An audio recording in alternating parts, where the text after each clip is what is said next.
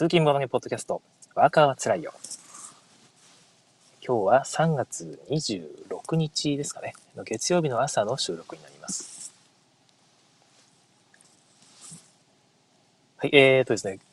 第3、第70回かな？第70回か。はい。えー、こちらの放送でですね、ちょっと私の方で、え、あまり良くない表現が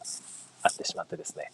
えーと、聞いていただいた方からちょっとご指摘をいただきまして、えー、我ながらちょっとね、反省があったということで、しばらく放送自粛しておりました。はい。えー、いろいろとご迷惑をおかけしまして申し訳ありませんでした。えー、まあ、内容はですね、あの、第70回と言って、実はあれ69回だったんですけども、番号の付け方間違えたんですが、えー、ガキの使いあらへんでというですね、えー、ガキ使ですね、という番組についてそれでボードゲームが取り上げられた回があったんですよ。でそれを聞いて、えー、いろんなことを思ったので まあその適当に喋ってみたんですけどもちょその聞いた方からですね私が多分ですけど多分その私が AD の方とかはボードゲームの魅力っていうのを信じてないんじゃないかっていうような、えー、いうような言い方をしてしまったんですよね。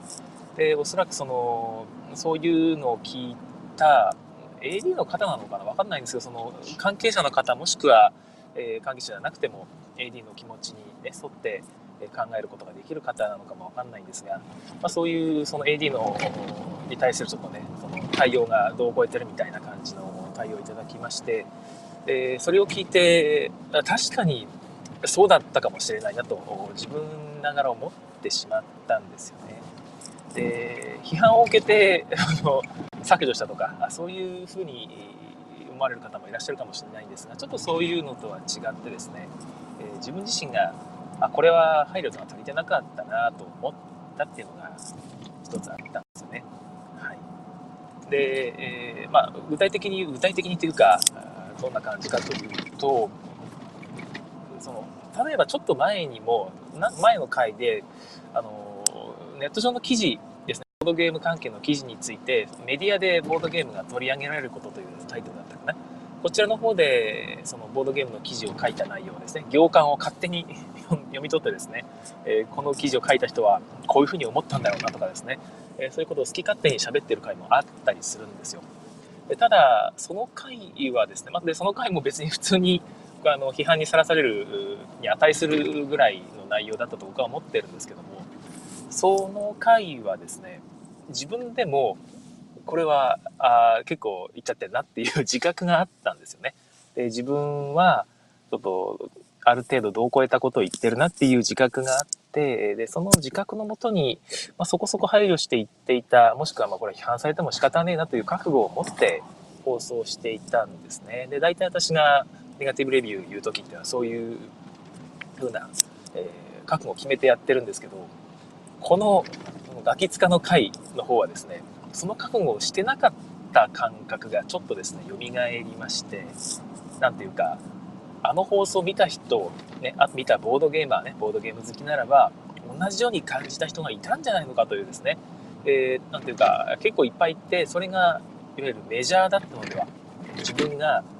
正義側にその属するのではというですね、勝手な思い込みが多分あったんですよねその自分の心の中をま探ってみると。で、まあ、それがあったせいでその配慮が配慮してたつもりだったんですけども多分足りてなかったとか、まあ、その聞いた人が敏感にそれを感じ取ってしまう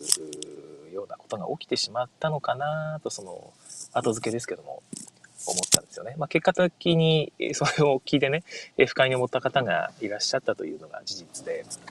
えー、で後から照らし合わせると自分にもねその配慮が足らなかったという感じの、まあ、結論が自分の中で導き出されましたので、まあ、一気にこう恥ずかしくなりまして いやこれはダメだなということで、えー、一旦この件をある程度時間を置いて反省する時間反省する時間を置いて時間を,、はい、を持った方がいいかなと自分で考えてみた次第ですよね。えー、こういうのって本当ほったらかすとどっかでやっぱ大きくなっちゃうんですよね。大きいことになっちゃう。目の内に摘み取っておいて自分の中でねちゃんと消化して前に進んでいかないと、ま、長く続けるのは難しいかなという感じでございます。はい。で、一般的に、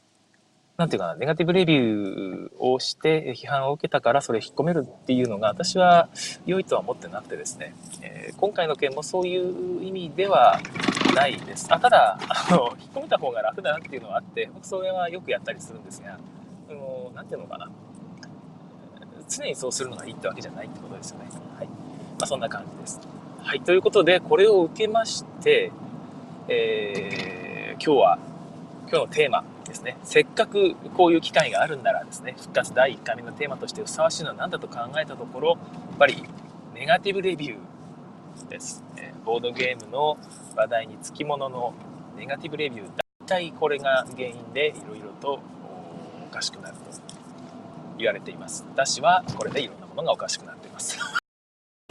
でもまあまあ乗り越えていけばいいと僕は思ってるんですけどね人間同士ですから摩擦が起きて当然ででそこでねなんかうまいことを話し合って解決していけばいいと思うんですがやっぱりその一回すれ違うと話し合いの場すらね持たせてもらえないとか持つことができないっていうことがあって、まあ、ないトラブルがないならないに越したことはないとは思っています。でネガティブレビューに関して私が特に思うことがあるんですが、まあ、日本日本では、ね、日本ではという言い方をします。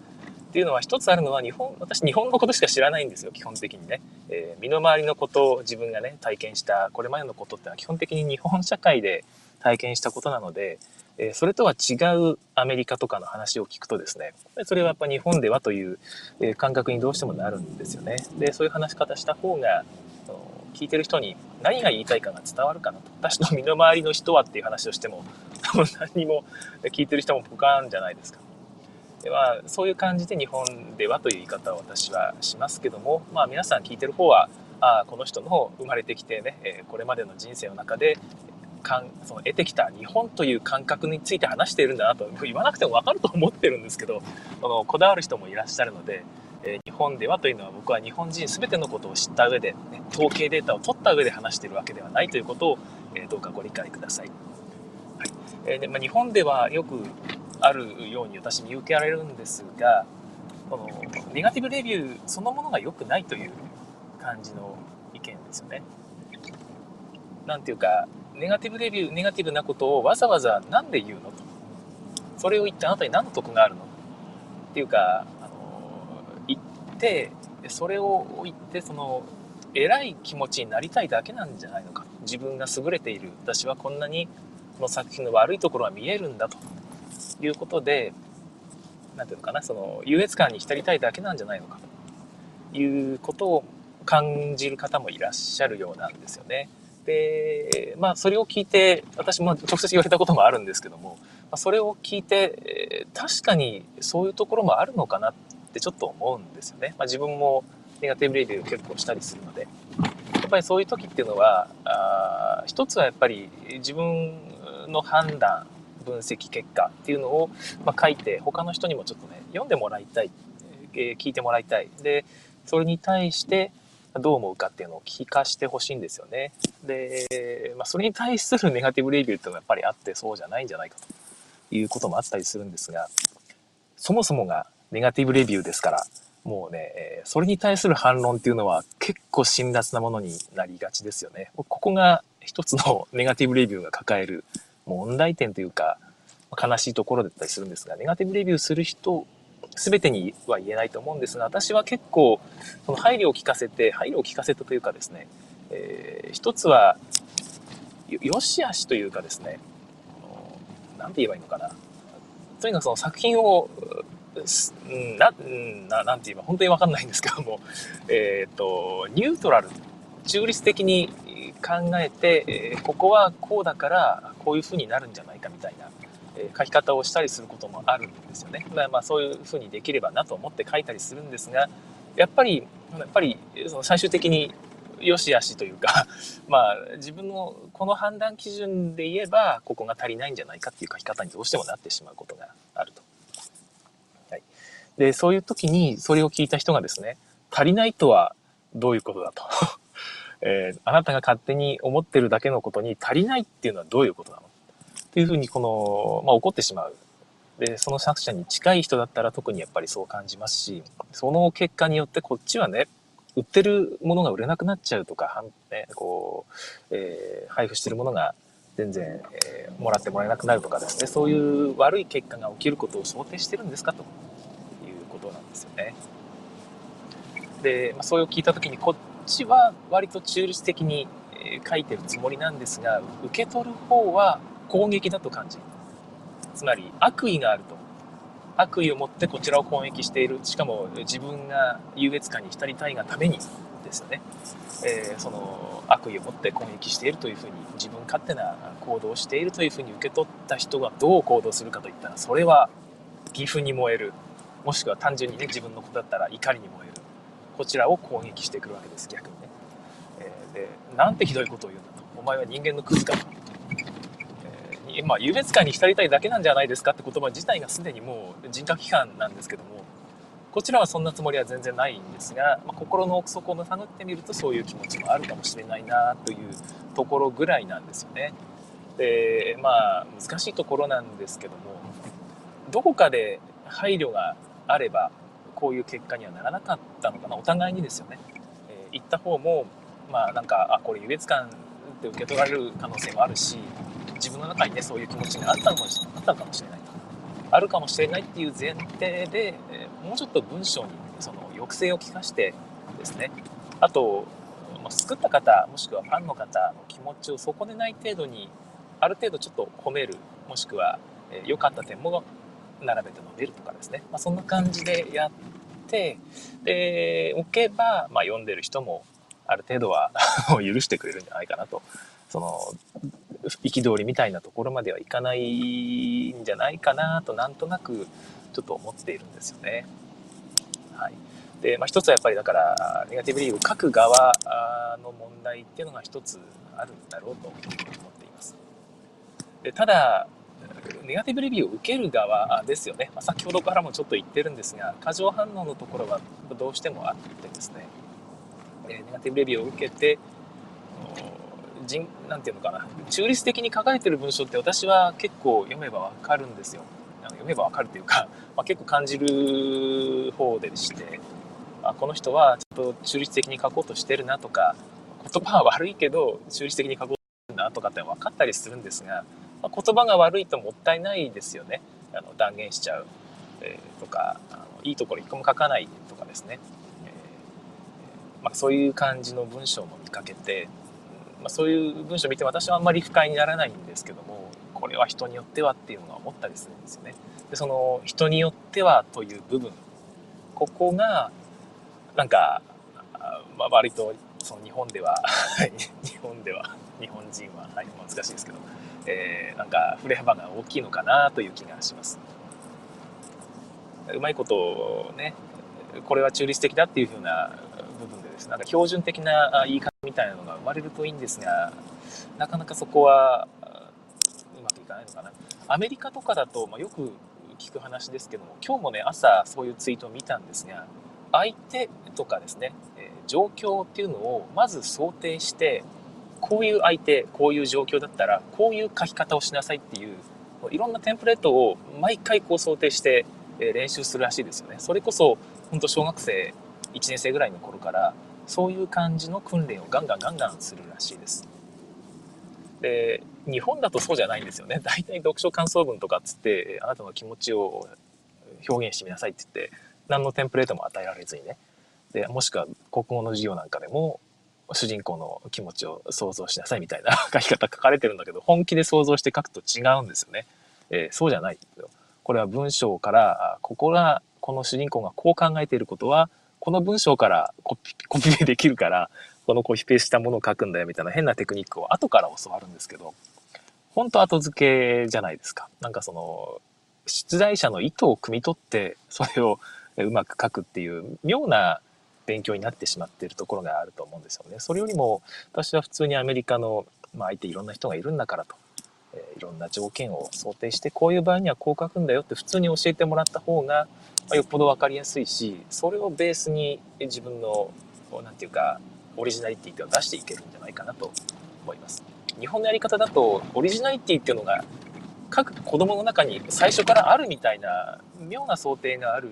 気がするんですよね。でもそうじゃないはずで、やっぱりなんかいろいろなことを教わって、その中から咀嚼して自分の中にあるものがこう生まれてくると。手法を学ばないと中にあるものも出てこねえよっていう気がするんですよね。まあ、それなくしてね、えー、なんか出してごらん、何でもいいから気持ち出してごらんって言って出したものがね、って書かれて、そうじゃありませんみたいな経験をね、子供の頃からずっとしてしまうと、これは自分の気持ち、お気持ち表現するのはためらわれるみたいなことになるの当然だなという気が、なんとなく、まあ、後付けというか、えー、勝手な分析ですけども、思ったりするわけです。はい、ちょっとこの辺で、えー、コメントをご紹介します。はい、シュウさん、5分間でやっと聞こえましたということです。すみません。これ、ちょうど5分前から私、え一応ですね、なんていうか、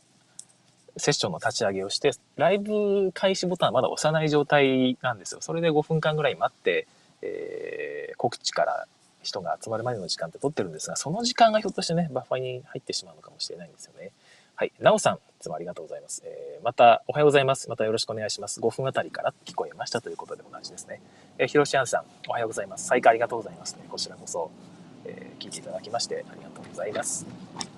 なおさんですね、えー、今回も今朝の富良野の温度0度、あったかいですね。あの、聞いてると0度あったけえなっていう気持ちになんかなってくるのが不思議ですよね。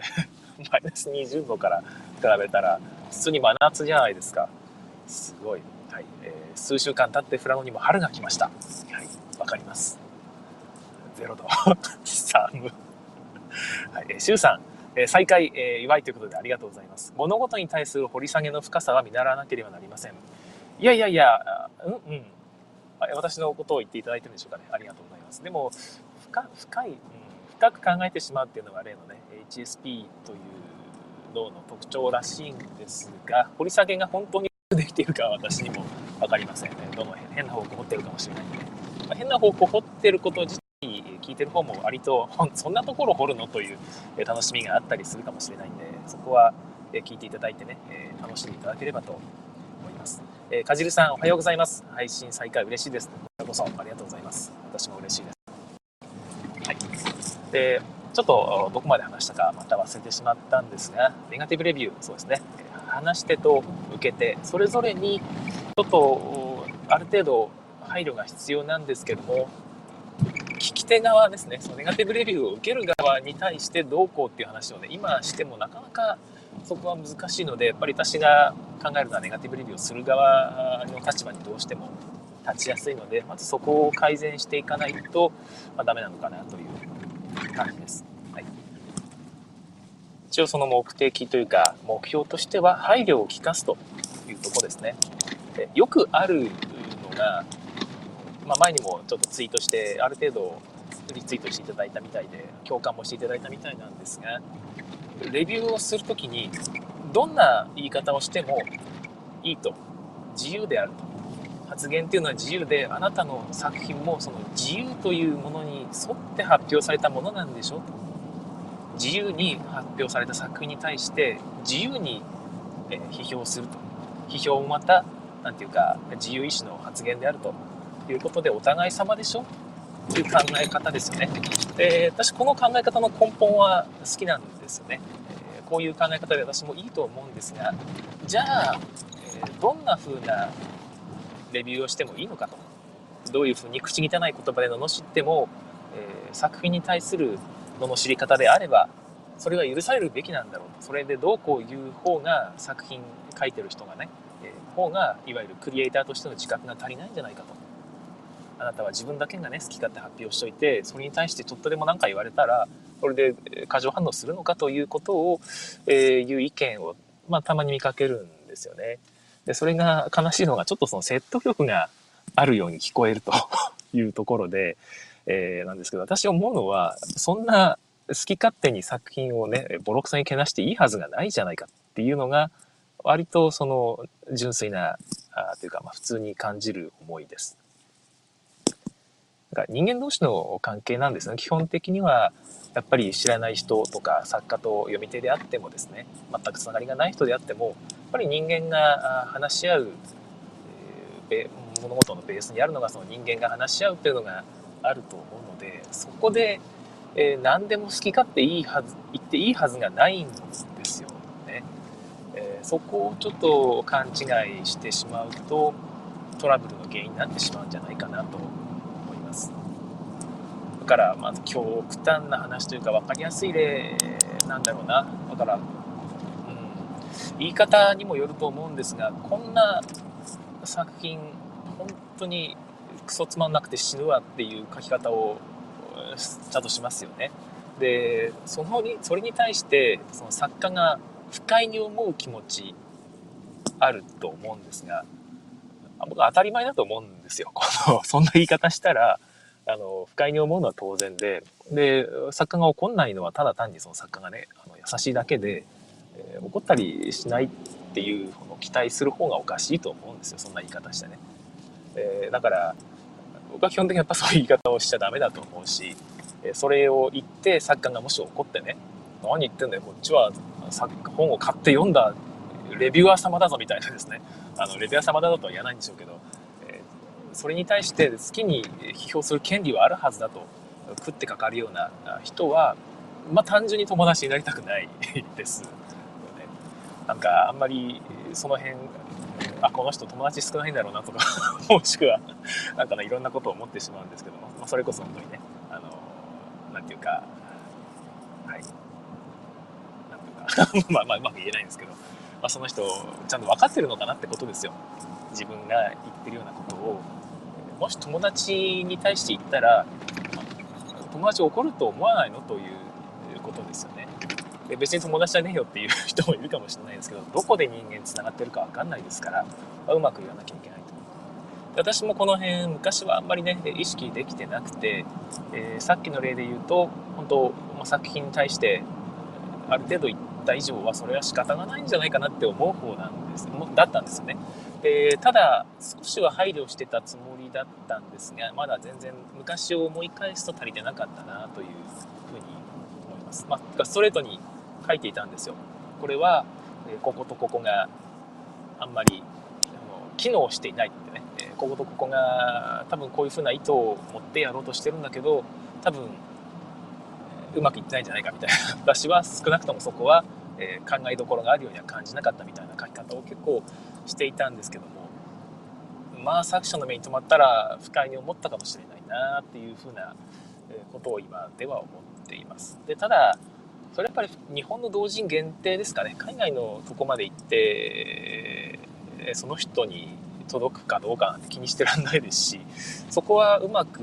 なんつうか距離感を持っていけばいいかなと。よく言われる日本の同人作家は同人ゲーム作家ちょっと距離が近いと。友達同士でつながってることがあれば Twitter でね普通に本人とつながるわけですよねでそこを考えるともう単純にやっぱり人間関係というところに落ち着く気がします海外のデザイナーと人間関係でなかなかつながらないですから、まあ、そこはある程度配慮していけばまあなんか書くべき書くこと全部書いちゃってもいいんじゃないかなっていう気はしますが日本の同人作家とは結構直でつながるのでそういう人が怒るぐらいなら私は人間関係の方を優先したいんですよね。えなるべくネガティブなことは最近は言わないようにしています。ただ、ネガティブなこと言わない方がいいというのは自分の考え方なので、さっき言ったですね、ある程度配慮を利かせて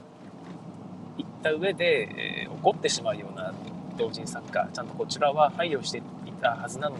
に、いくら読み返してもですね、あのさっき言ったような中立的な言い方しかしてないはずだと。で、言葉もちゃんと選んで、良い点も書いているにもかかわらず、もし怒るという人がいたらですね、僕はそれは同時作家に、えー、同情全くできないのでそういう人ともし喧嘩になっちゃったら仕方がないんじゃないかなっていう気がします。でよく言うんですが私がよく言うことなんですが何て言うのかな、えー、誰かと揉めたと。で自分は間違ってない、自分はちゃんと正しいことをしているともし思ったんであればもういいいいんじゃないですかね、えー、その人と揉めても、えー、なんていうか長い目で見ると結局周囲の人がそういうの判断するんですよ。見ている人は見ているというか、えー、あんまりその自分でこう頑張って自分一人で解決しようとしなくてもいいのかなという気はします。私はまあ自分一人で解決しようとしてしまって 周りから、えなだめられる方なんですけど大丈夫だ何と戦ってんのみたいな風に言われてしまうことがあるので、えー、まあこういうことを繰り返していくとあ自分一人で戦わなくていいんだという え気になってきたりします。だから周りはちゃんと見ているよっていうのを意識しておけばいいのかなという気がします、はい、はい、まとめますとネガティブレビューするときは言葉気をつけようねと。で全然していいんですよ。ネガティブレビュー読みたい人いっぱいいるので、えー、読みたい人のためにも言葉を選んでね、ちょっといいことも書いてあげるとここは良かったよとか。で心の中に最初の私の謝罪の方でね冒頭で言った謝罪にもちょっと関係してくるんですが心の中にその作品をバカにする心を持たない。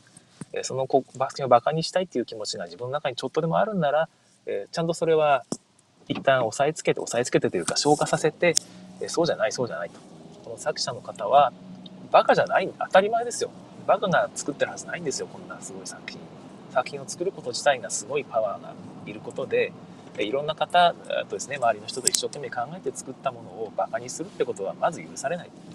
でその心の中にちょっとでもその下に見るとか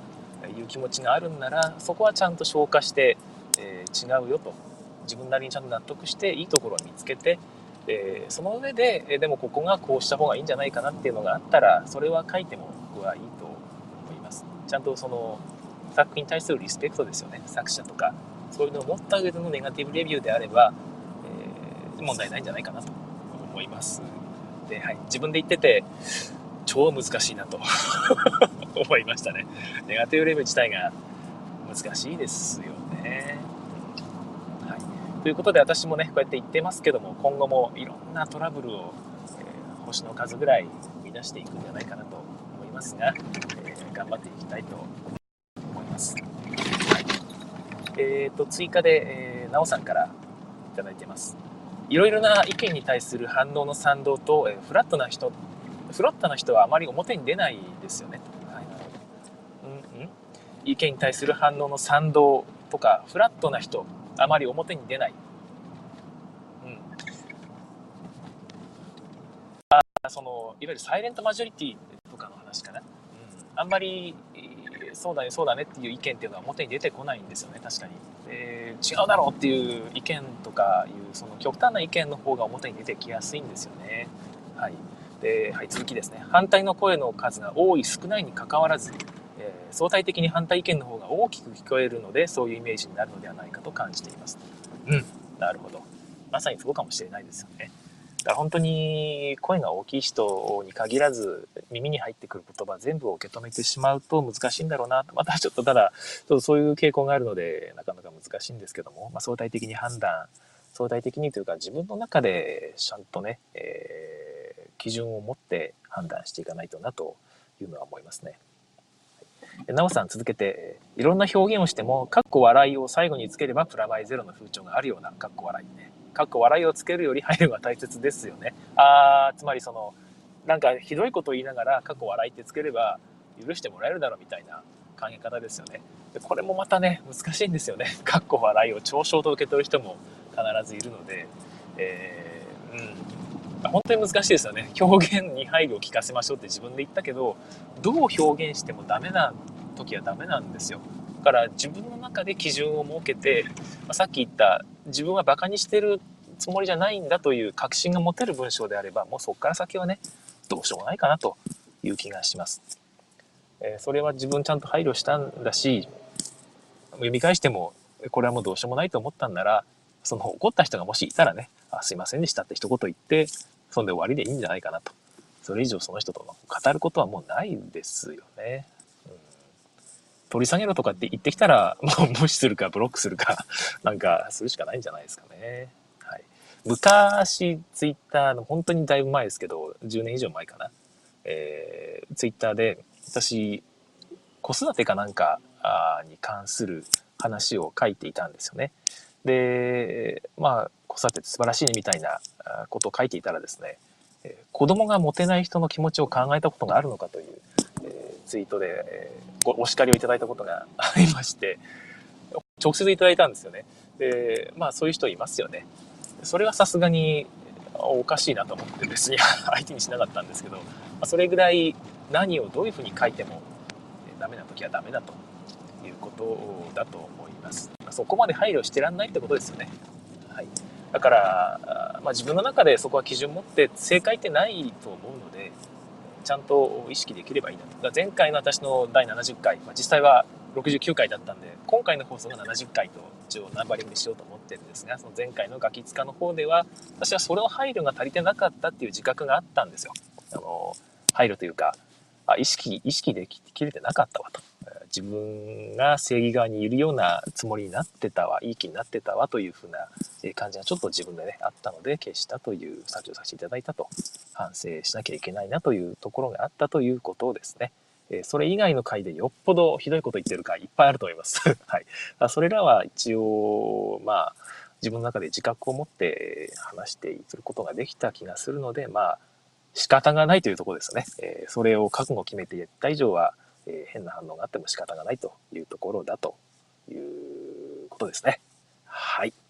えー、長々とお話ししたんですが、え今日はこんなところで、え終わりたいと思います。今日はある程度たくさんの方に聞いていただいて、えね、話の内容が ネガティブレビューに終わってしまうという、え悲しい結果だったわけですもん。あ、でもそうか、あせっかくなんで最後に、え軽く先日の日曜日に遊んだゲームの話をしようかな。え、ザ・マインドというゲームが NSB から出ててですね、えー、最近ちょっと話題になっていますよね。メビウス便で出たのかな？はい、NSV の小箱ゲームですね。アミーゴサイズの、小箱ゲームなんですが、ザ・ゲームに似ているゲームです。1から60ん1から99かな ?100 までかな？わかんないですけど、それぐらいのカードがあって全部1枚ずつですよね。よく切って全員に何枚か配るというゲームです。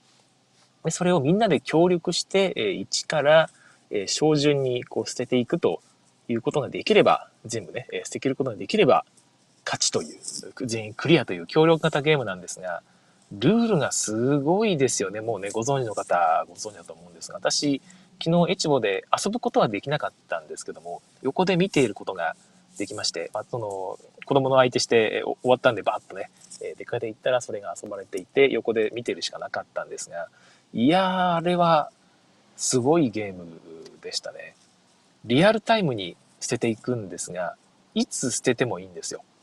カードを手札から誰がいつ捨ててもいいんだけど、結局捨てた結果が小順になっていけなきゃいけないので、最初に誰かが、まあ1が手札にあったら、それは一番最初だからポイと捨てますよね。でも手札に6とかあったら、え、これ、5とか持ってる人他にいたら5を捨ててから6出さないといけないなってなるんで、ちょっと待ちますよね。そのちょっと待ってる間に誰かが10とか出したらやばいんですよ。だから、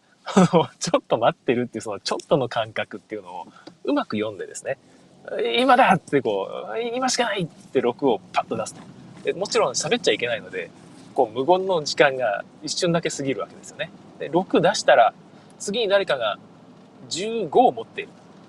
うわないのか6の次、8とか11とか出さなくていいのっていう空気をね、全員で感じながら、おじゃあそろそろ出すよ !15 出すよっていうこう15をポイッとこう出すと。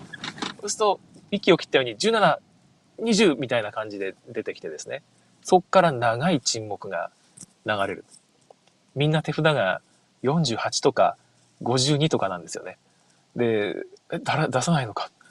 20代の時間をさすがにもう過ぎたぞと。30代ももうこれは過ぎて、ひょっとしてもう40代に突入しているぐらいの感覚なんじゃないのかみたいなですね、そういう感じの、本当に沈黙が流れてですね、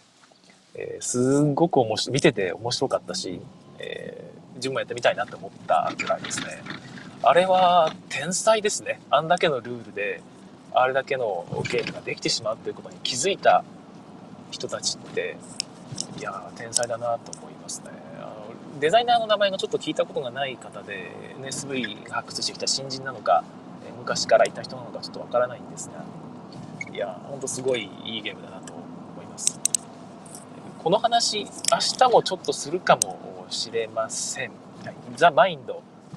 もしね、今の、今のルール本当にこれだけで、ペナルティの回数が、まあ、ある程度その、セーブポイントと、セーブポイントじゃないわ、あの、なんていうのかな、ライフポイントが、としてあって、それがなくなってしまったらゲームオーバーということで、1回クリアしてもね、手札を今度じゃあ2枚から3枚に増やして次のレベル行こうみたいな感じで、何レベルまでいけいけるでしょうかゲームなんですが、もう今のでルール全部 な感じなので、えー、本当にシンプルなゲームなんですわ。で、いや、ぜひ、えー、やってみてほしいなと思います。ただ、めちゃくちゃ疲れるそうです。私やってないんで、え疲れなかったんですけど、やってるとすごい疲れるということらしいですね。はい。それでは、今日はここまでにしたいと思います。今日は1週間ですね。私、土日と子供と外、プールと外を駆けずり回るというのを連続でやったらですね、体中がガタガタで、えー、今日もドリンク剤、エスカップごくごく状態になるかと思うんですが、まあなんか配信が始まったので、こうやって配信してると割と1週間あっという間に始まるというか終わってしまうんですよね。えー、それに期待して時間が気づいたら金曜日になっているということを期待していきたいと思います。えー、皆さんもね、仕事頑張っていきましょう。え仕事帰りにいつもね、聞いてくださってる方は、お仕事お疲れ様でございました。それでは、今日は聞いてくださいました。ありがとうございます。頑張っていきます。それではさようなら。次回更新を楽しみに。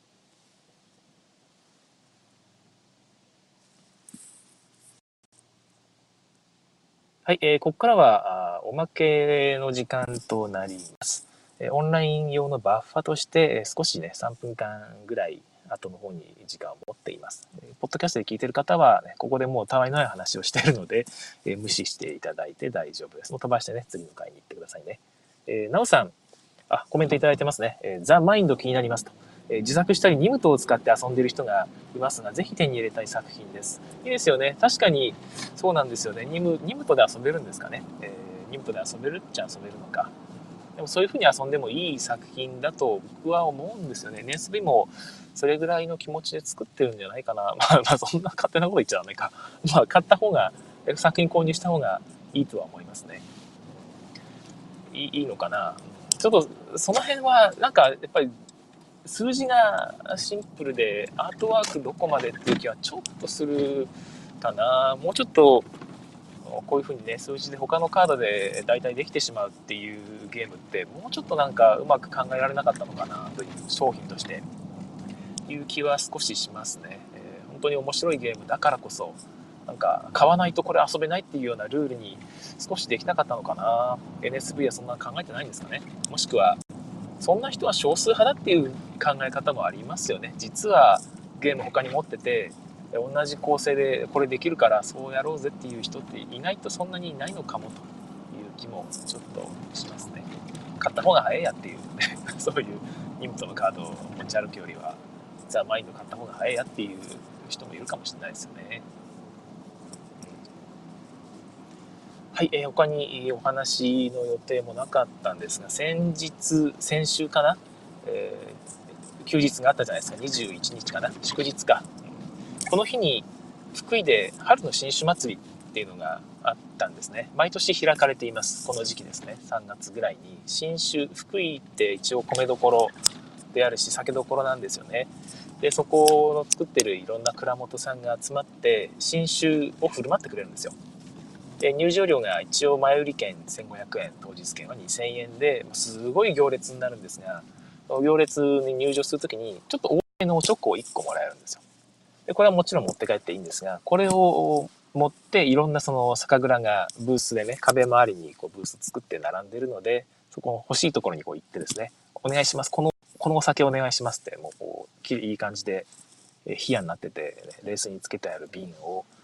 指さしてこれくださいって言うと、あどうぞどうぞって言って、いっぱい飲んでってくださいって言って、この蔵元の人が直接おちょこについてくれるんですよ。で、それをこう飲んで、うめえなーっつって、じゃあちょっと次これお願いしますみたいな感じで、次から次へといろんな酒を味わうことができるというですね、夢のようなイベントなんですよね。で、まあ、お酒好きな人だったらね、本当によだれぐらい出るぐらいのいいイベントなんですけども、まあ、とにかく私が好きなお酒っていうのがですね、えー、非常に大吟醸なんですよ。で本当は酒好きじゃないってよく言われますけど、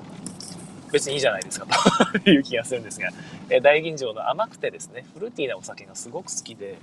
えーまあ、普通の大吟醸じゃなくても普通のね、純米吟醸だったりが好きです。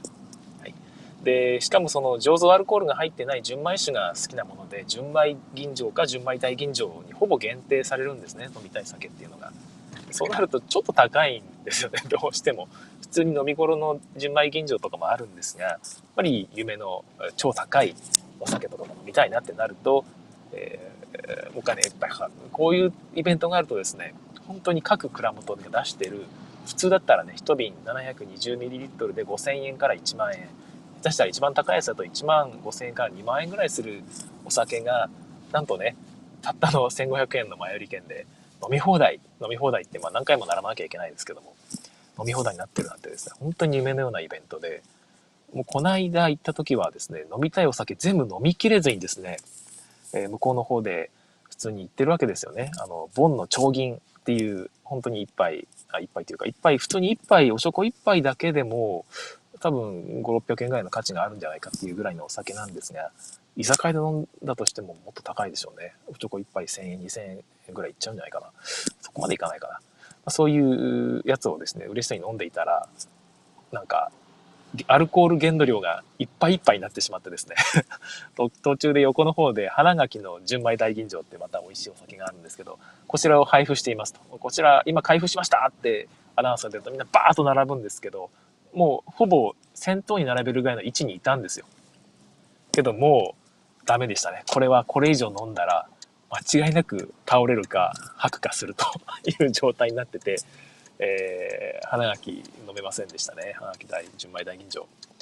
飲みたかったな。まあそういうような素晴らしいイベントで、毎回ね、えー、ぜひ来てくださいとツイートしてるんですが、なかなか、じゃあ行きますって話にならないんですよね。いや、もったいないですよ、こんないいイベント、本当に。うまいですよ。で、私はちょっと、ただ、突然子供の、えー、プールの昇級試験をね、見てほしいという子供からのリクエストがあって、もうそれはね、子供の方が優先で、私もそっちの方が見たかったので、えー、まあ、チケットを買ったんですが、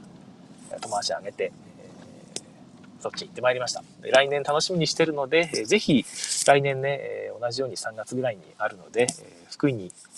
行ってもいいなって人がいたらですね、一緒に会場で飲みましょうよ。えめちゃくちゃ楽しい時間が過ごせますので、え次の日休み取って、えー、もういいじゃないですかね。えー、なんか、私もあれやったら休み取るので、えー、ボードゲームどっかでしましょうよ。ね、S ガーデン行ったりなんかして。はい。えー、いう感じです。えー、どうでもいい話でございましたね。えー、なおさん、追加で、えー、ですね、1から20を数人で相談なしに言えたら成功というゲームに似てるのかなと思ったのですが、感想を聞いていたら、えー、かなり違う印象になりました。うん。でも、そうそう、うん。その、メインとなる発想はそれだと思うんですよね。タケノコニョッキってあれですよね。えー、まあ、被ったらダメっていうゲームだったりもしますけども。それに、その根本は似てるんだけど、やるとだいぶ違うゲームだと思います。あれを楽しめるかどうかっていうのもね、また一つの、えー、ゲーマースキルに寄ってくるんじゃないのかな。ちょっとその辺の話も明日するかもしれません。はい、えー、長々とありがとうございました。えー、今日はこの辺にしたいと思います。えー、ガタガタ道の音で、え、いっぱい入っちゃったもんですが、お許しください。それでは、さようなら。